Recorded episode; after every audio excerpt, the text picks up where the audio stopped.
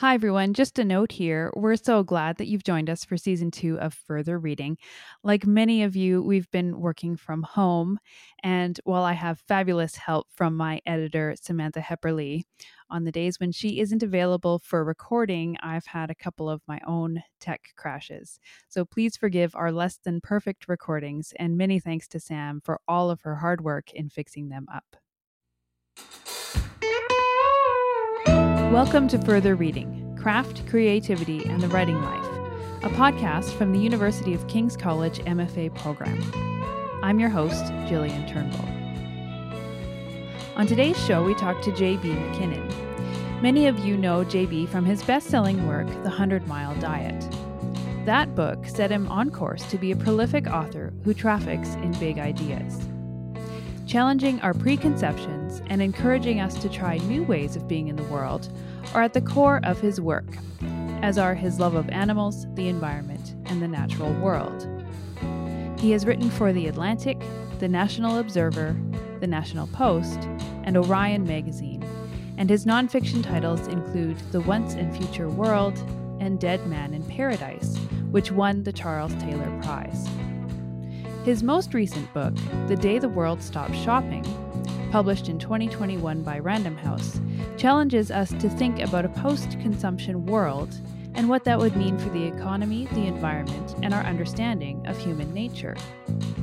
As with much of his work, it's a thought experiment, one that required wrangling abstract ideas into a highly readable and engaging book. Today, JB talks to us about that process, and we get into how he thinks about his research, his reading audience, and his character portraits, too. Well, hi, JB. Welcome to Further Reading. It's great to have you with us. Thanks so much. Really happy to be here. Well, I'm excited to talk to you about your writing process because it seems very intricate and perhaps even difficult at times um, which of course is a feature of nonfiction writing and, and journalism, but in particular because you're going into big concepts, big ideas, and often um, a lot of uh, research and travel as a result. So uh, I, am very excited about our conversation. Maybe to get things going, we could just talk about your background, how you came to be a writer, what got you into the field, and and perhaps what keeps you here. Sure. Um, I I guess I was another of those writers who read and wrote a lot as a child, but I didn't really imagine myself becoming a writer. Um, in fact, by the time I left high school, I was imagining myself becoming a marine biologist and went off to university and signed up for the student newspaper just as a hobby, you know, something for fun and maybe make some connections with some other people. And I just plunged right into that at ended up spending a lot more time working on my uh, student newspaper work than I did on the rest of my assignments, and really realized that I I really enjoyed this opportunity to engage with the big issues of the day and the grand narratives of the day, and um, also I was I was really really shy. I mean, I was what you would definitely call socially anxious today, and um, being a journalist gave me a role that I could play in society in the same way, I guess, that you have these very shy actors who are able to play roles in front of the world. Uh, journalism kind of had that function for me. And then, kind of the, the end of this story, or the next phase of this story, is that I, I at one point had a mix up with my student loans and I wasn't able to go back to university as planned one year. And so I just thought, well, you know, I took a job at a cafe restaurant and thought I'd try a little freelancing, and I have never stopped. Wow. What year would this have been? Oh, 1992, 1993, something like okay. that. So, okay. I mean, I was, yeah, I was, uh, I think I was 22 years old when I started freelancing, and I've made my living mainly from that ever since.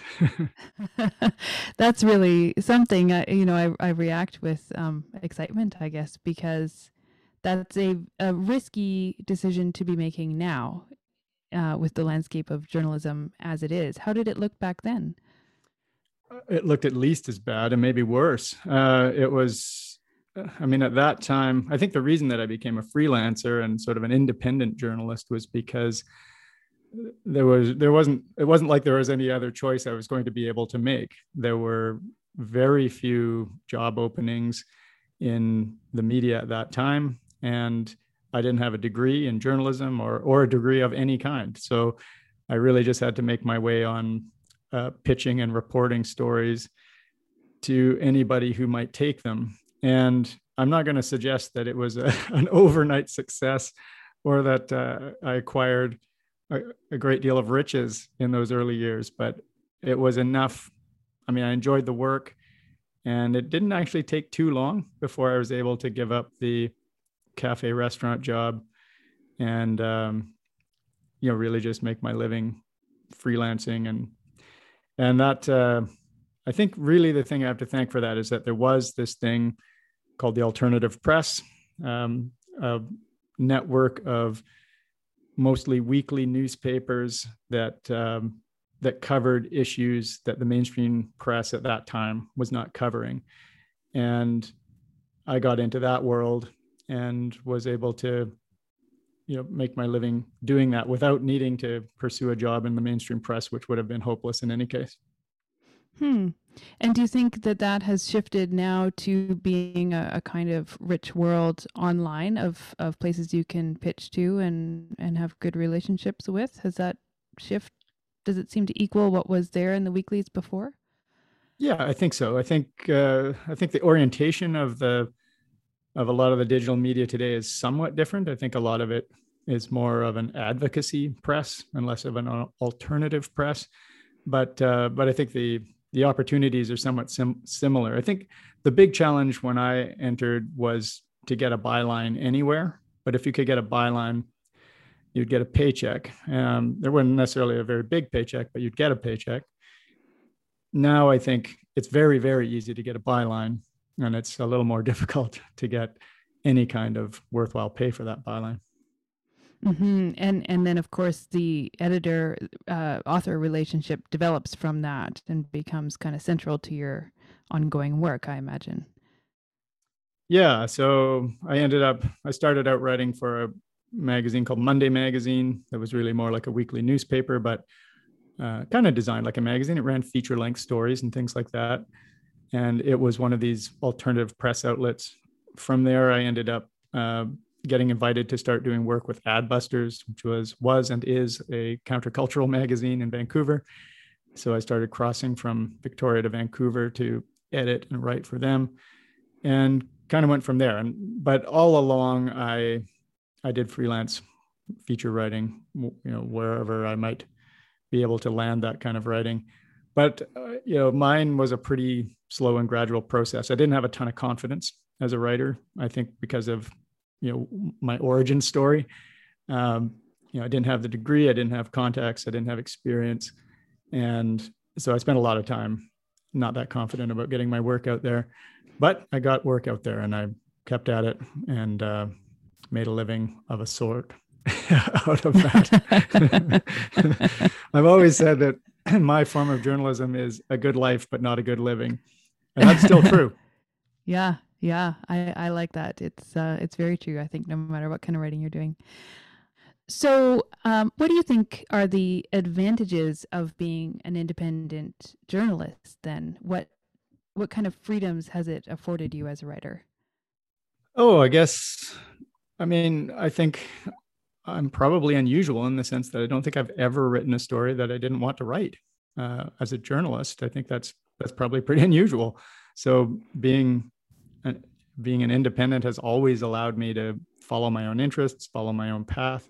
If I can find a way to make the things I'm interested in make sense to um, to an editor or publisher, then I, I can do that. And um, yeah, I mean, it's been a tremendous freedom. Hmm.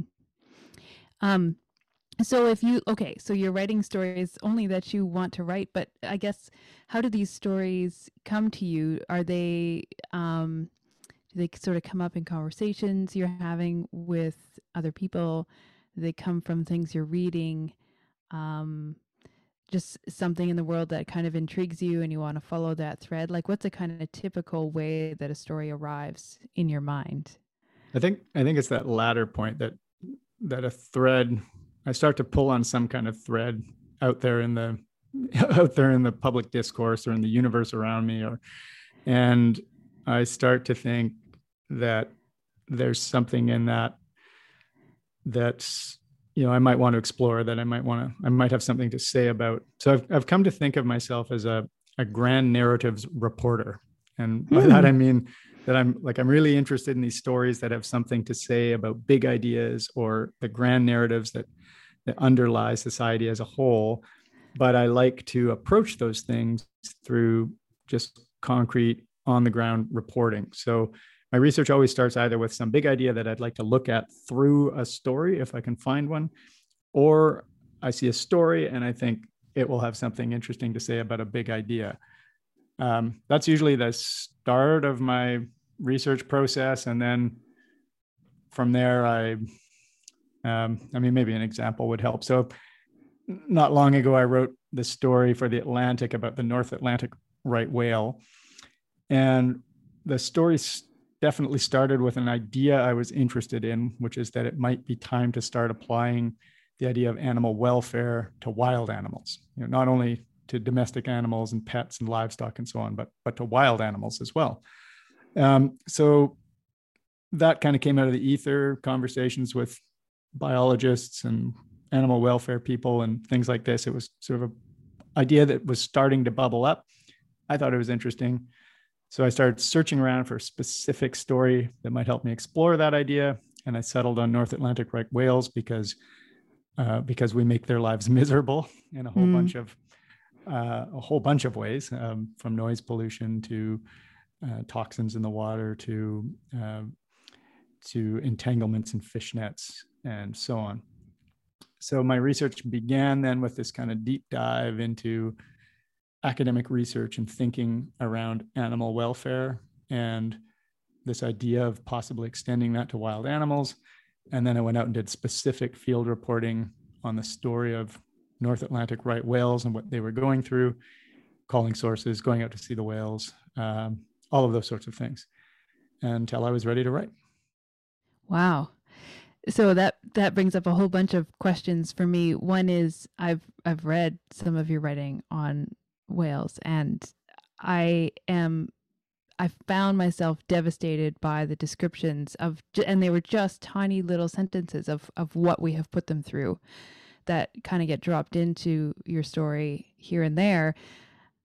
How do you balance what you're hearing about and what you're seeing against the presentation, uh, which is highly emotional in nature and will generate emotion from your readers? how do you kind of balance that against the presentation of data and the ultimate for lack of a better word like agenda you have with the story mm-hmm.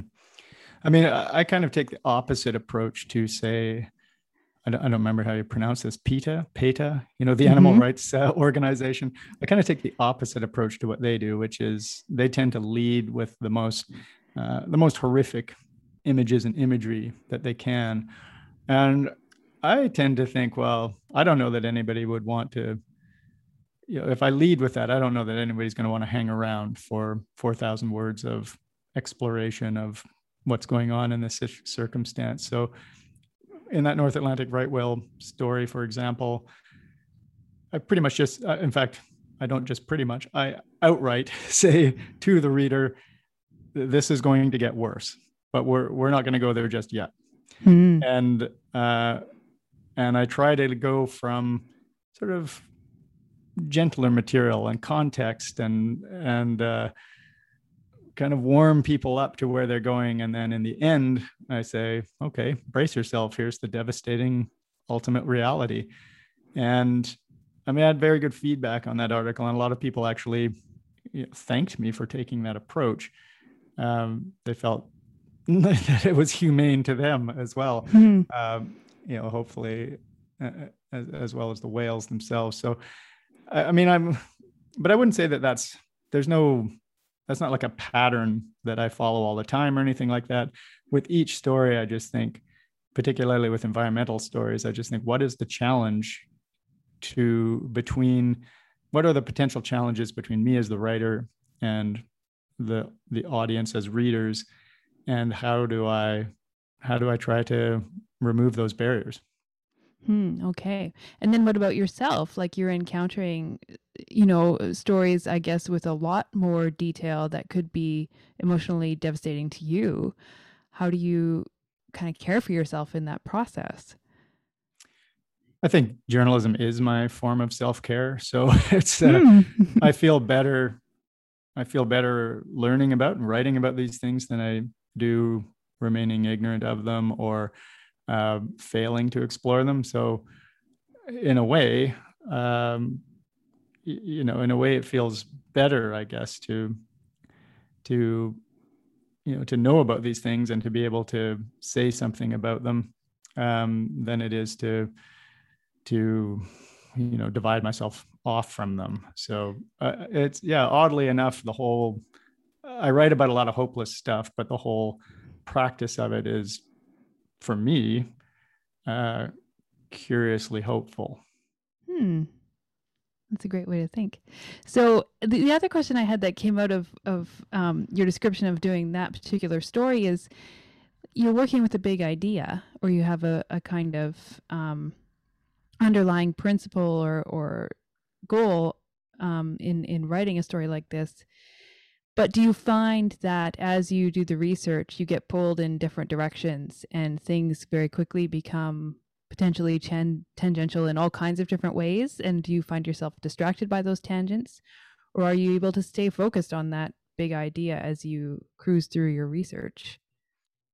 I, as with pretty much everything that I write, I have a process for that. So, okay.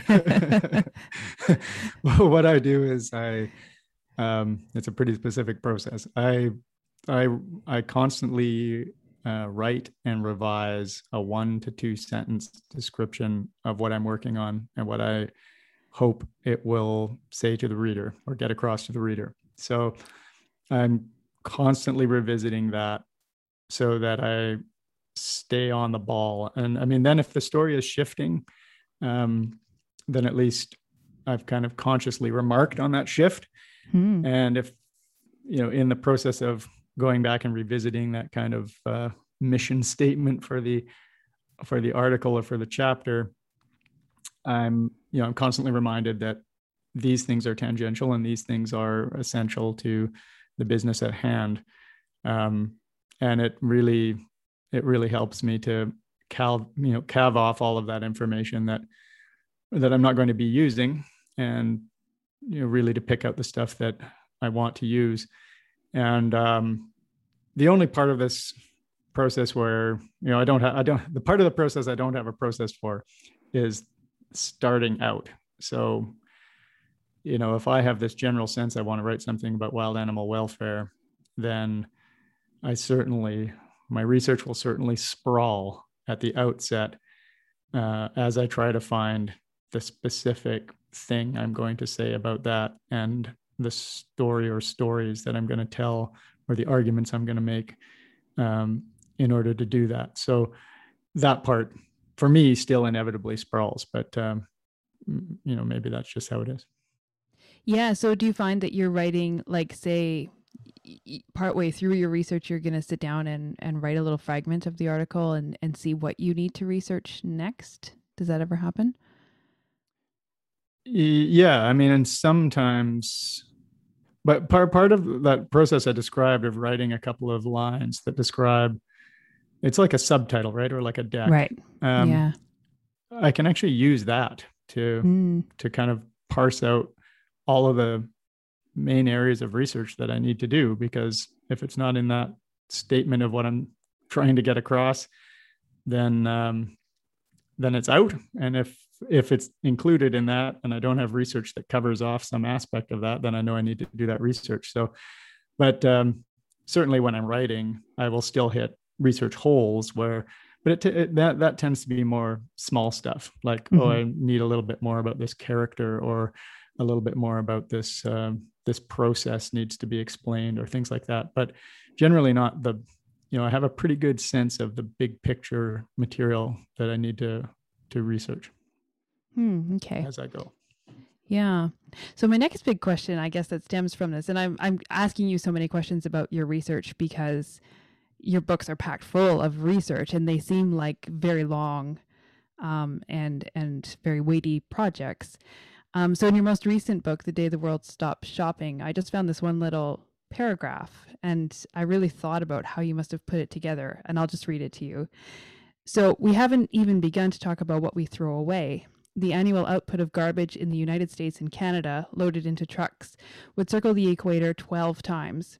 Americans used to toss out far more stuff than Europeans, but nations like Germany and, and the Netherlands have caught up. An average household in France throws away four times as much waste as it did in 1970. About a fifth of our food ends up in the garbage worldwide, and remarkably, this is a uh, problem in poorer countries as well as richer ones. Dogs and cats used to help us dispose of leftover food. Today, they have their own consumer goods, from beds to toys to clothing to pet tech products, a market worth more than $16 billion in the US alone. Our pets produce their own trash. And I, I must say, like as a consumer, of course, this hit home for me because I tend to do most of my consuming for my cats. Um, but uh, but really, my question about that paragraph is, how did you take all of those statistics around? the kind of um, ratio of garbage that countries have to each other, and then the the way that garbage has changed over several decades, I assume a paragraph like this consists of a whole lot of background research. Is that the case? Yeah. That's the case. okay, um, so then you're faced with a, cr- a, craft problem, right? Like, how do you present that to us as the reader, and how do you make us trust you with when you don't have things like footnotes and and um, and citation lists for all of that, all of those statistics? Mm-hmm. Um, I mean, the way that I approach that kind of thing. A, a, lot of those things just turn up because I've, you know, I'm doing broad research on consumption and consumerism. Um, so if I suddenly need to say something about waste and garbage, then I can kind of sweep through my research and see what there is in there from, you know, all the various sources that I've drawn on. And I mean, maybe a little inside secret about that passage is that originally I was going to have a chapter about waste in the book, but I ultimately wasn't satisfied with it and I removed it. Um, but it left me, you know, I, I had a lot of stuff uh, because I'd prepared most of a chapter. And uh, so I was able to draw on quite a lot of stuff. And the way I decide what to include is pretty much just the first thing I pay attention to is what stands out to me, what affects me. Like if I read a number, does it, you know, does it make me feel something or not? If it does, then you know it's much more likely to get into the book. And and then the second thing i think about is well exactly what kind of work do i need to do on behalf of the reader? Like what do they need to know?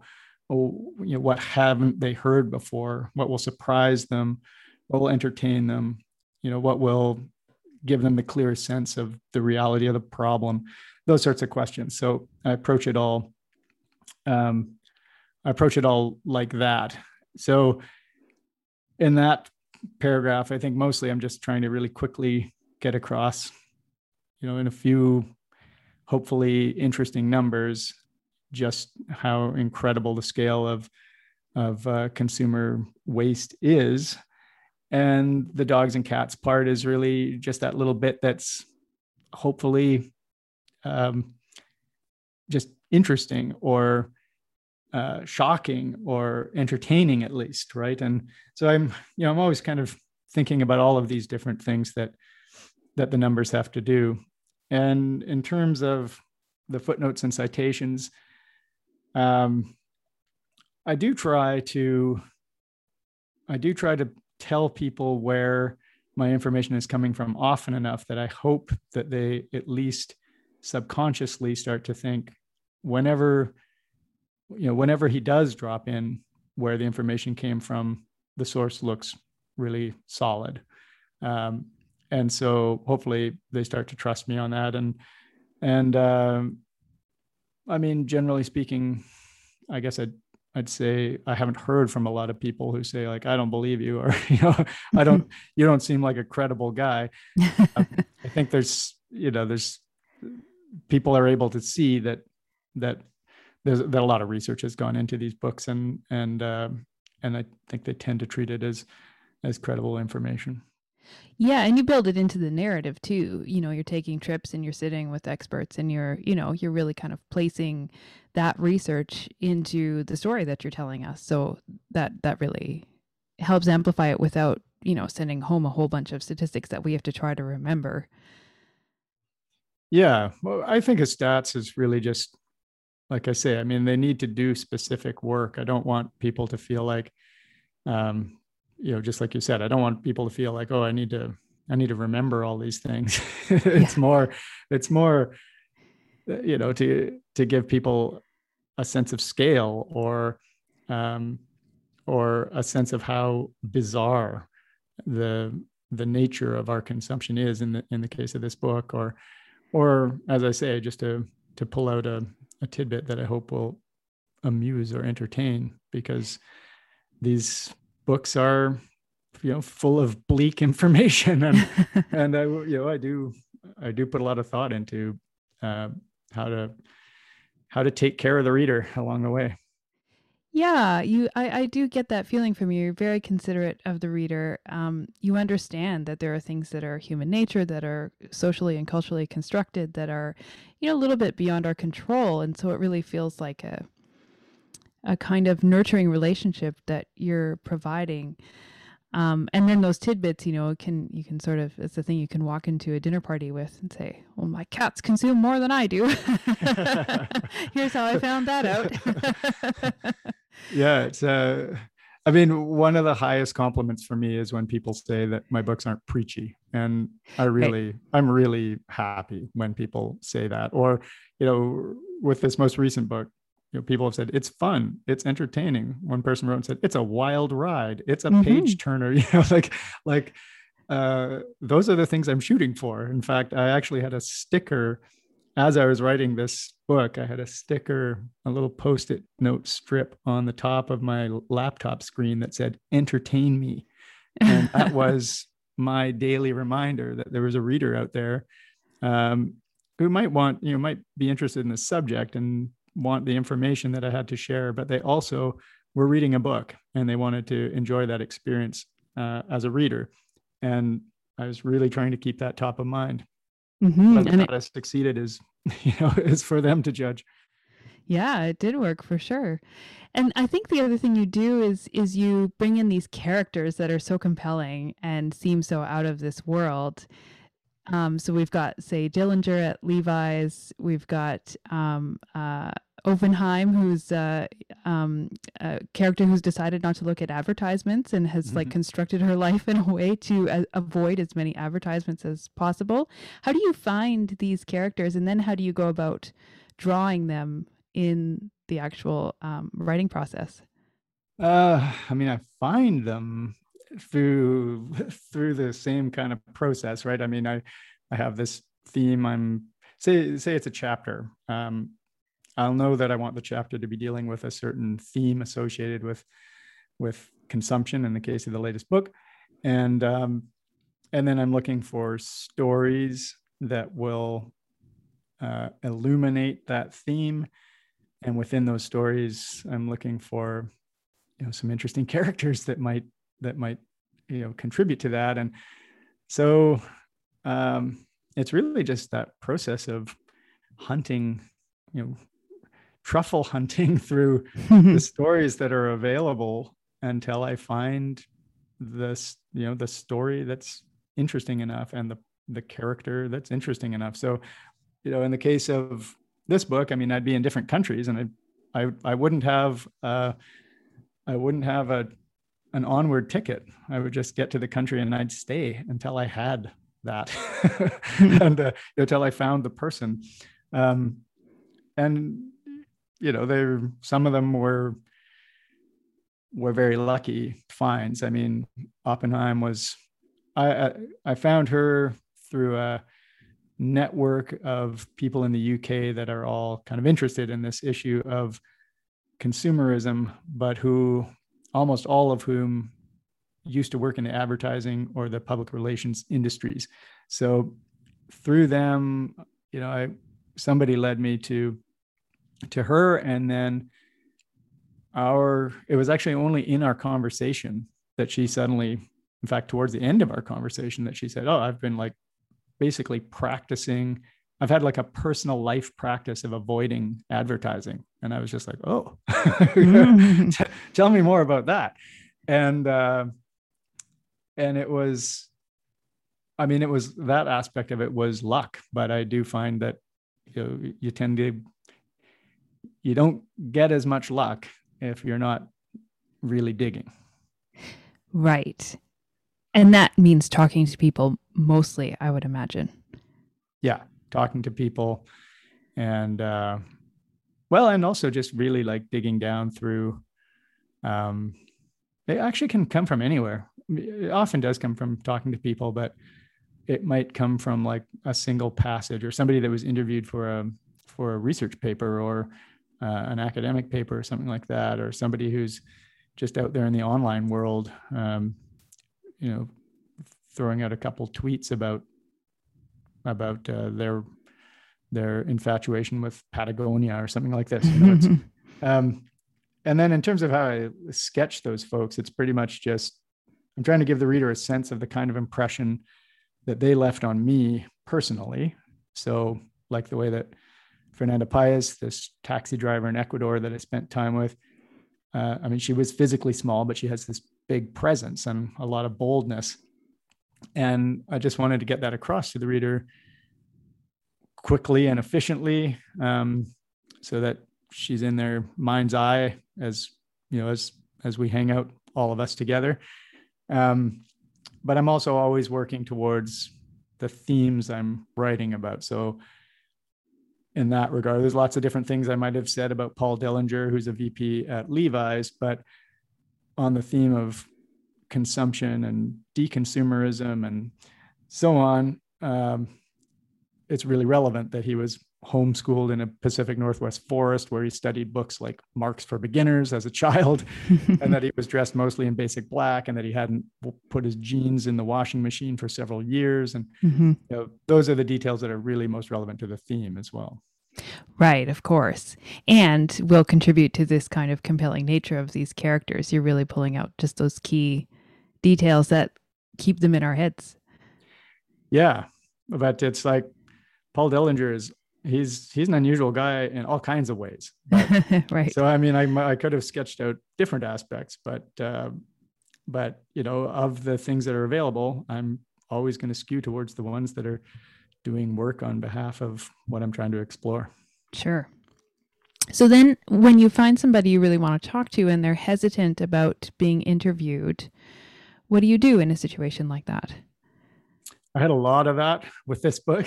Yeah. I mean, I had some, I mean, a lot of people just, particularly in the realm of business, just did not want to go on the record about, you know, saying that they had doubts about consumer culture. Um, and I had other people who didn't like the idea of being in a thought experiment. So, mm. uh, a fair number of people I just had to let go in that regard, and and I just had to keep working to find alternatives. Um, you know, it was certainly not easy to find somebody from a major recognizable global brand that wanted to talk about this subject in any kind of honest way. Um, and again, I mean, it's that whole thing of you keep working at it and eventually you get lucky. And Levi's agreed to talk to me. Um, so it was yeah i don't there's sort of no magical no magical process for that. It's just i just keep digging. But do you keep digging at the same person? Like if you really think they're important? Sometimes i will. I sometimes do this thing i call the full court press where i will uh, i'll just contact everybody that i think might be an avenue into a person that's uh, that's not wanting to talk to me or that is not responding to me.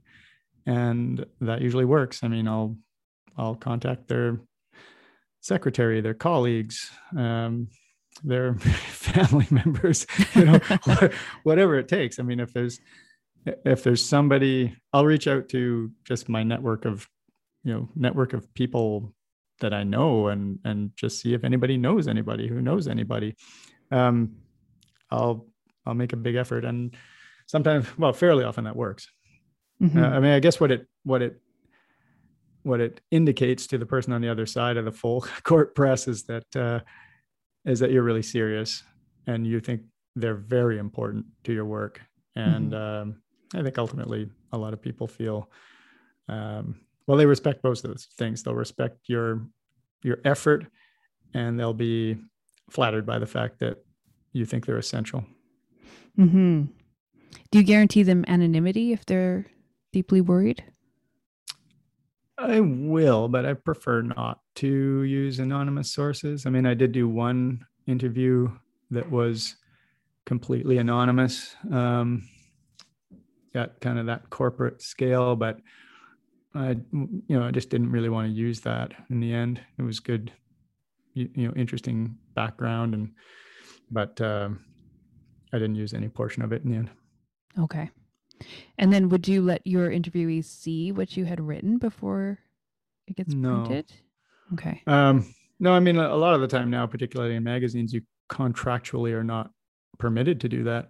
Mm-hmm. Um, but what I will do with people is go back and run through the material. So I'll go back and say, uh, here's what I have you saying, and here's the context in which it appears.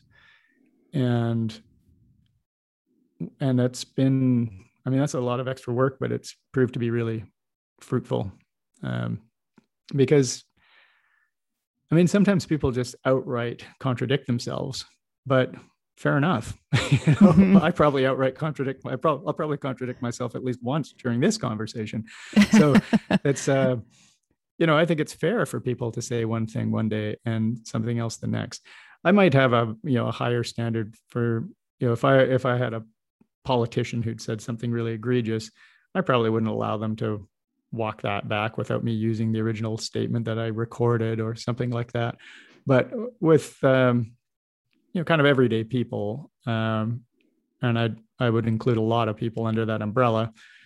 I think it's it's fair game um, these days, particularly to kind of negotiate your your way to a place. Interesting. And I imagine that must be the case a lot of the time, given how fraught the subjects you're writing about are. Yeah. But I mean, it's if the goal is to accurately represent what people want the world to hear from them, then, you know, I'm, that's, you know, that's my job. Right. So, mm-hmm. um, so to me, it's, it's not about losing control it's about really working to you know to honestly represent people and not have them not recognize themselves after the fact right. and and so i've i've um, i've yeah i've certainly been moving more and more in that direction and occasionally I very rarely in my because of that, I guess, very rarely in my career have I had sources contact me after the fact and say, you know, they felt betrayed or any of these sorts of things. It has happened, um, and it feels awful when it does. Um, but you know, even even if you try to use a good process, there's still that moment when people crack, you know, crack open the the book or pull up the web page and see the article and and that you know there can be there can be a shock in that. Yeah. How do you deal with that? Have you had to negotiate relationships after that kind of reaction happens?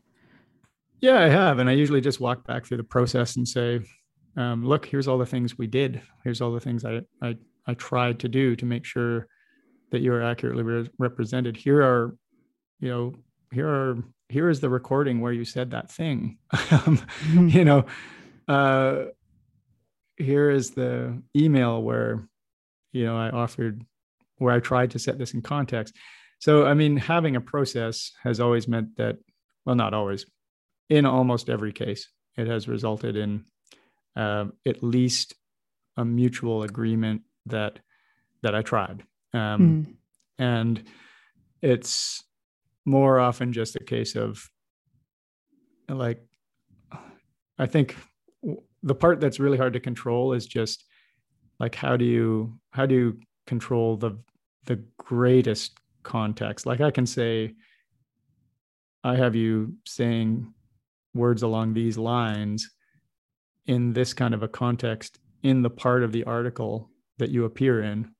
But i mean people might still take deep dissatisfaction from appearing in the article at all when they right. read the whole thing.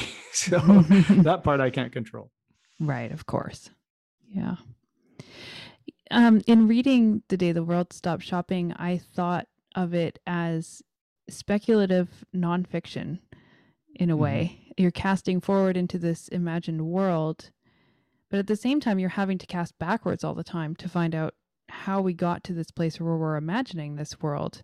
And so it's a real dance of going back in history and forward into an unknown future.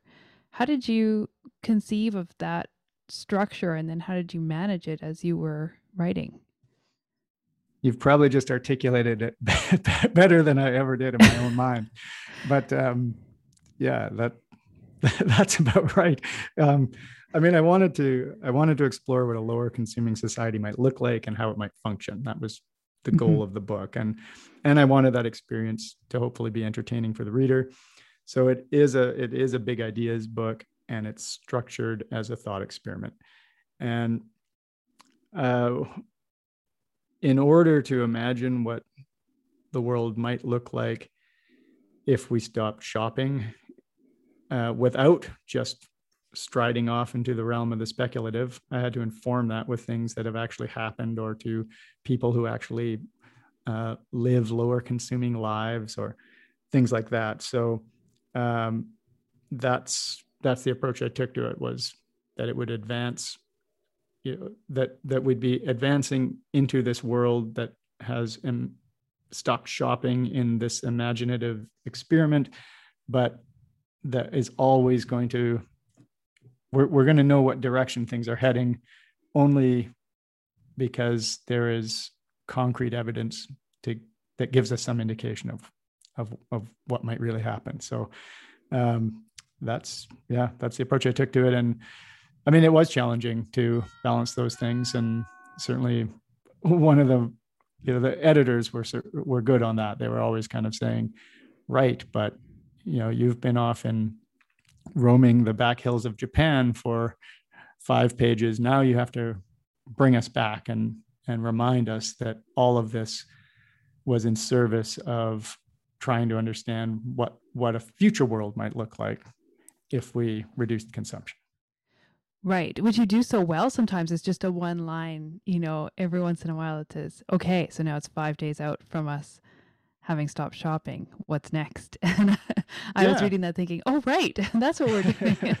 yeah, it often just came down to that. I mean, uh, that, that I really credit the, the editors on because they, they did keep coming back to me on it because it was pretty hard. It was pretty hard to just, uh, you know, to, to write in, um, you know to write about a, a basically a, a field report or to write about something that played out in the past and then and then to kind of tag on a line saying you know see that's that's what would happen you know?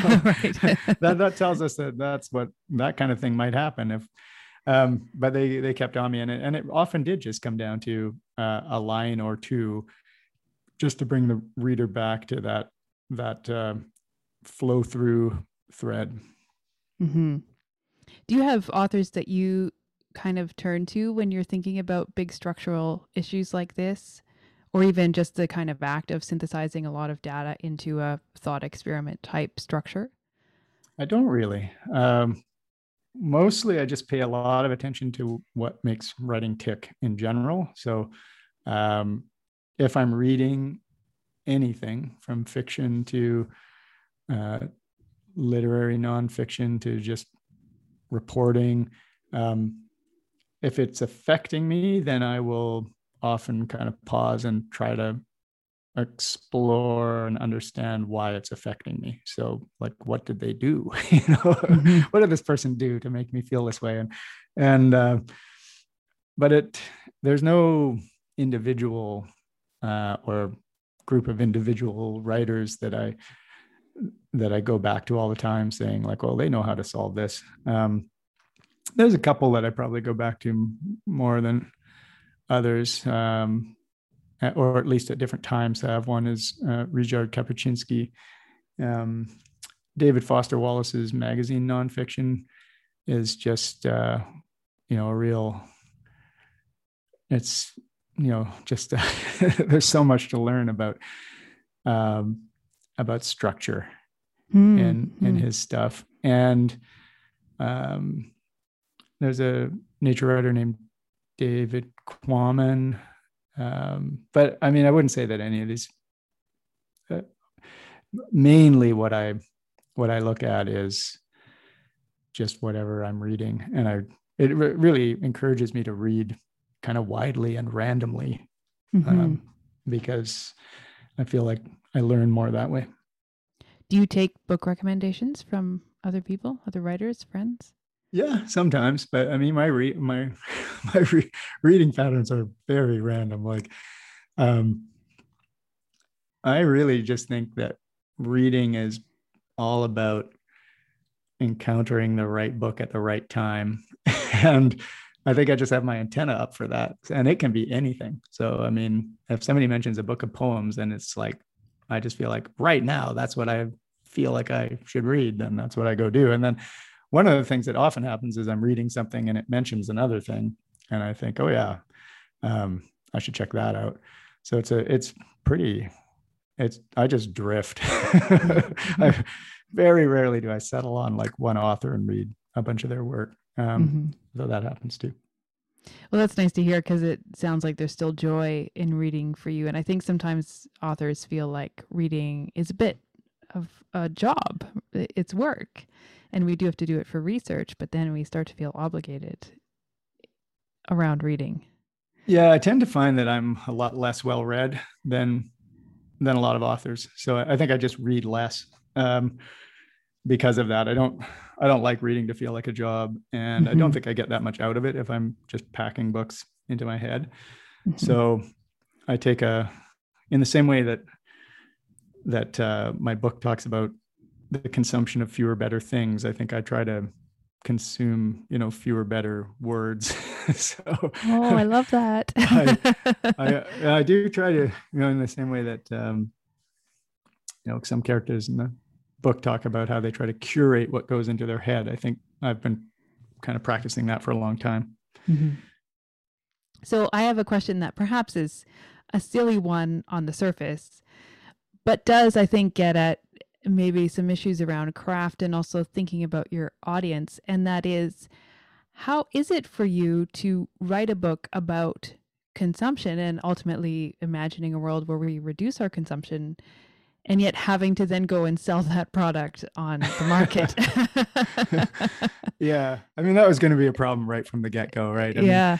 Mean, um, and in fact, all environmental writing seems to have that problem where, you know, people say, you can write a book about uh, climate change and people say like oh how often do you drive your car you know like right. you know when when i wrote the 100 mile diet with my partner Alisa Smith um, I mean, we for some time after that. I mean, we couldn't go out for sushi in Vancouver without somebody oh. walking by and saying like, "Oh, I see you're eating tuna." Yeah. So it's. Uh, I mean, I, I, I completely understand it, and um, and and it's probably fair uh, to some extent, but um, you know, it's. we're writing in an imperfect world about a world that we hope will be better, and we all live in this imperfect one. So um, you know, it's uh, I don't let it bother me too much. Um, and for this book, I mean, I actively avoided positioning myself as a preacher, right? I mean, I didn't want to say this book is not, I don't think, at any point, a book that talks about how great I am at not consuming too much and mm-hmm. how you should feel bad unless you consume as little as I do.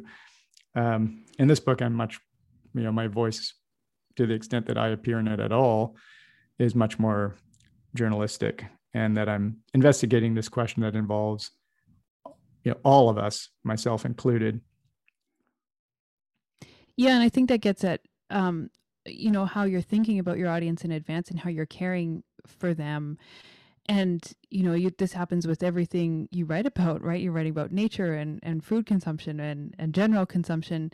Everybody is going to have an opinion on this and everybody is affected by it. So naturally readers are going to come to your books with maybe with their backup maybe with an open mind but whatever the case they're going to come out with a stance.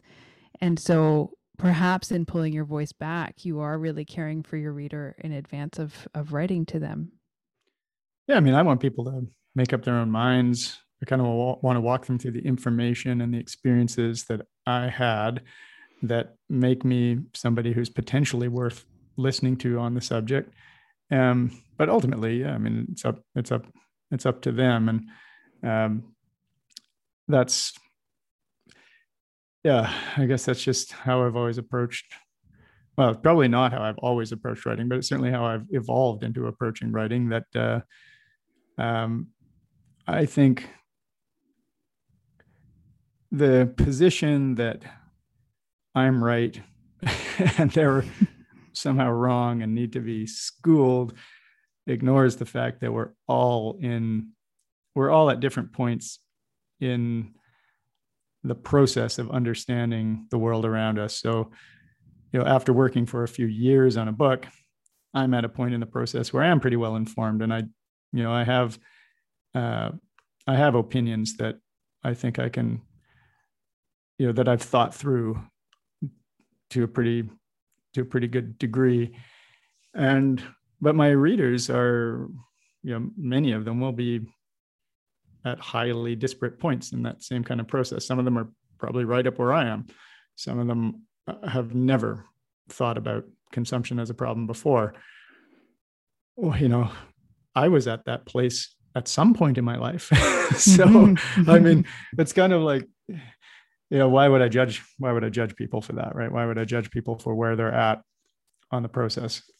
People focus on all kinds of different on all kinds of different things. I, I really, I'm just grateful if somebody picks up the book and starts to read it at all. Of course. How long did it take you to write this book? Oh, that's a hard question. I don't really know. I mean, it, um, it sold to a publisher in October 2018, I think. But I mean, I had done a lot of groundwork up to that point. Um, so I'm going to say, you know, probably kind of 2016 and kind of all my life.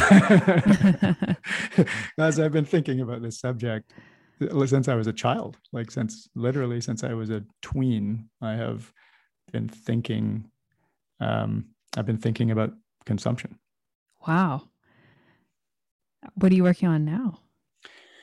Right now, I'm recovering from this book, and uh, um, and but I'm right now. I'm actually trying to do some writing that's just whatever I want to write about in basically i'm trying to give myself maximum freedom right now. So i'm okay. I'm assigning myself stories that i'm just really drawn to um, however kooky they may be and giving myself no word limits and uh, just seeing where it goes. So it's fun. Yeah. No it's really fun. Like um all i can say about one of these things is uh it's a story about cows. and, uh, I mean, I don't know if I've had this much fun writing about a subject in ages because there's a there's a story like a real yarn at the heart of it. And it's just one of these things where every person i've called has been amazing. Wow. And, uh, it's a uh, and it's all around this you know such a humble subject you know cows and yeah. and it's full of surprises. So anyway, I'm I, I, don't even know if it'll ever get published, but uh, right now it's at twelve thousand words. so whoa, so probably not. But uh, it probably won't get published at that length. But hopefully it'll show up somewhere. A cow chat book, perhaps. yeah, exactly.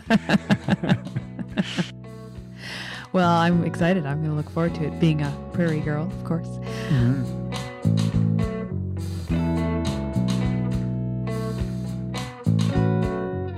So you have some tips for us. Sure. I do have some tips. I actually have to look at a piece of paper to see what these are. Um, okay, so my first tip, and I mean, feel free to respond to these, but um, my first tip is that uh, is to focus as at least as much on developing beautiful structure as on beautiful language. Mm. Carry on to number two. Well, I just I like to sit with that for a minute. I, I don't know if you want to elaborate.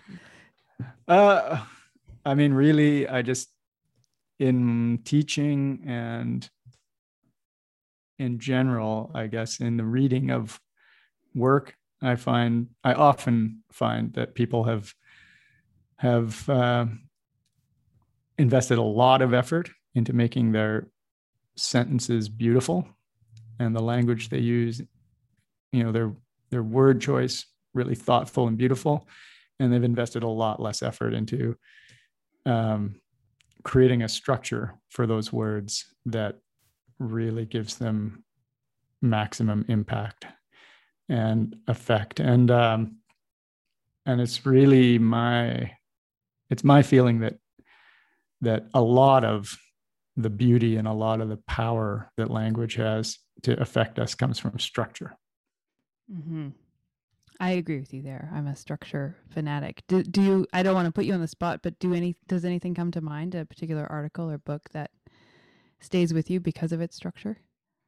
Oh, um, no. okay. I'm trying to think if anything comes to mind. Um, or writers uh, who have mastered structure, perhaps. Well, I mean, I think that's what I found so fascinating about like um, Ryszard Kapuscinski, the Polish literary journalist was just how how much of the force of his writing comes from from when you know when he where how he places and orders material. Um, but even something as classic as like the orchid thief um, by susan orlean um, i mean as a magazine article i often ask students to read it if they're you know if they're really bound up in the idea of of having to use a large vocabulary and really you know sort of beautiful beautifully written words. Uh, i mean if you look at that if you look at that article the all of the language is very simple. Mm-hmm. and yet it's memorable. The characters are you know really kind of leap up off the page. The action is fascinating. Uh, i mean it's just a wonderful piece of magazine writing. It's the structure that gives it most of its force i think. Mm-hmm. yeah. I love that. Okay number two.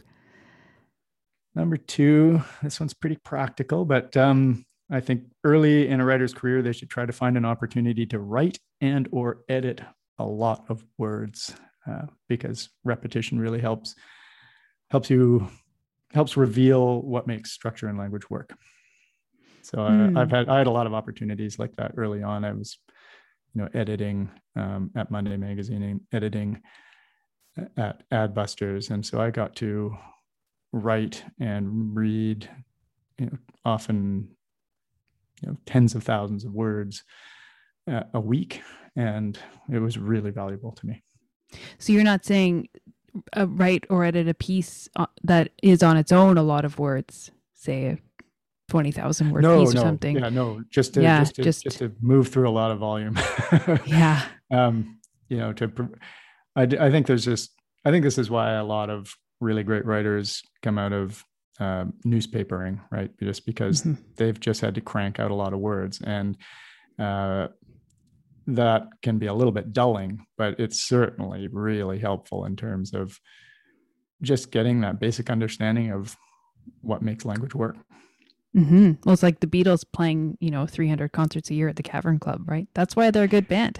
yeah, yeah. Or like yeah. Hunter S. Hunter S. Thompson apparently typed out uh, The Great Gatsby before right. he wrote Fear and Loathing in Las Vegas.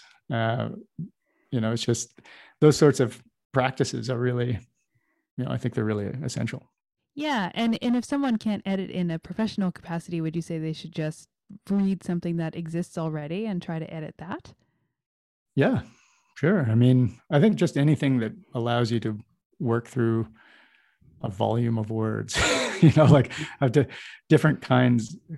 Um, I mean, even just really active reading can do this, but mm-hmm. uh, in the absence of the opportunity to just write a lot or to, I mean, journaling can even do it. Um, but it, I feel like journaling doesn't work quite as well because it's not, you know, it's there's only one reader. Right. So, yeah. You know, the feedback is limited. but, uh, what do you think? I think it's great. I think it's wonderful. Yeah. The whole committee have won. Yeah. fabulous. yeah. Number three. Number three, if you can, at times in your career as a writer, invest in yourself at those points where you want to expand your horizons. So, uh, as an example of this, I did my my first real foreign reporting trip was to South Sudan, and I did that on my own dime, running it on a shoestring. And I think I walked away with a profit of about a hundred dollars. Hmm. uh, but publishing that feature made editors like suddenly take me seriously for that kind of work. Um, and there's been a couple of points along the way where where that's been the case, where I've kind of uh, you know almost like the way that you would save up to go to university or something like that. You know, I've saved up money to to invest in a project of my own that makes me reach beyond where I am in my career. I really like that. It's it, we rarely talk about the cost of writing for writers, mm-hmm. and I mean we talk about it in our paychecks. yeah, um, but that's such a lovely way to put it. That you it is an investment in yourself, and sometimes it's a monetary investment that will eventually come back in other ways. Mm-hmm. Yeah. Yeah. Exactly. So number four is. Uh, is to pay really close attention to your process as you write so that you learn what works for you. So, uh, and in this case, I'm talking about your writing conditions. you know, like, mm-hmm. I mean, I think, I think often people, including myself, uh, maybe I'm just speaking for myself here, but when I was, you know, an emerging writer, I would kind of look at, I'd read biographies and see under what conditions people wrote. And you know and i think since those tend to be romanticized they're often kind of dramatic. And in the end you know i need a hard chair and a cold office. And hmm. yeah, it's early in the morning. I you know i re my work life is disciplined and boring. And it's not cool. Uh, but for me that's what produces the best work. And i've really tried to be pay attention to that you know throughout throughout my career. And i continue i'm like i'm starting to wonder if i still need the hard chair. It's like well, do i really need this? But um but you know there's i think that's really it's really important to know whether um you know you can write with a hangover or not or you know all of these little details that come together to help you produce your your best work because uh, producing your best work is where voice and style comes from. So it's just, you know, that you just want to put yourself in that position as often as you can, the, the mm-hmm. position of of uh, being able to write your best. Mm-hmm. Great. Number five is don't take it all too seriously. and I remember talking to uh, Ronald Wright, author of many books. And I remember him just telling me like he finishes an article or even finishes writing a book and he basically just moves on mentally. Like he doesn't worry too much if it succeeds or fails. He, you know, by the time he told me this, he'd written enough things that uh, he's just like, you know, some of them succeed, some of them fail. You can't predict it a lot of the time. And uh, I found that a really helpful mindset. You know, just sort of do do my job and then and then i'm done you know and i can kind of move on what am i going to do next uh, and it keeps me from obsessing too much about about getting the language perfect or the little glitches that inevitably uh, are found after you've published or people's reactions, all of that. And uh, also, I also think it's made me fairly easy to work with. which is which is pretty valuable. You know, I mm-hmm. think it's it's valuable to have editors and publishers who uh, who think, oh, you know, we could we could get this guy to do it. He's mm-hmm. he's not he's not going to jump up and down too much if uh, you know if if we reinsert a typo that he corrected. yeah, that's really smart, and it also allows you to to think about that project that was distracting you the whole time you were working on the thing that you had gotten sick of. That's right. Yeah.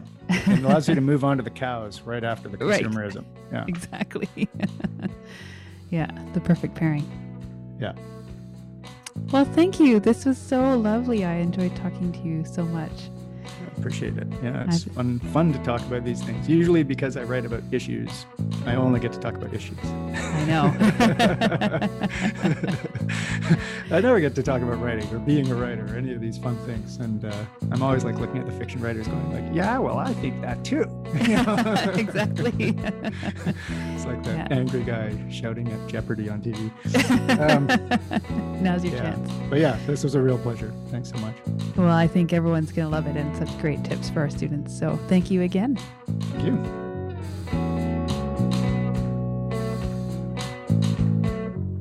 If you're interested in writing nonfiction, the University of King's College MFA in Creative Nonfiction might be for you.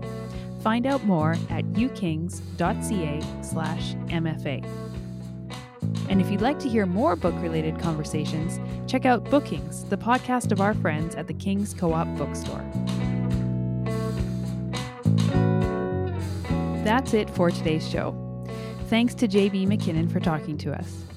His latest book, The Day the World Stopped Shopping How Ending Consumerism Saves the Environment and Ourselves, is available from Random House. Further reading is produced by the University of King's College MFA program in Creative Nonfiction. Our editor is Samantha Hepperly. Music by Pete Johnston. Graphics by Mike Smith. I'm your host, Jillian Turnbull. Thanks for joining us. See you next time.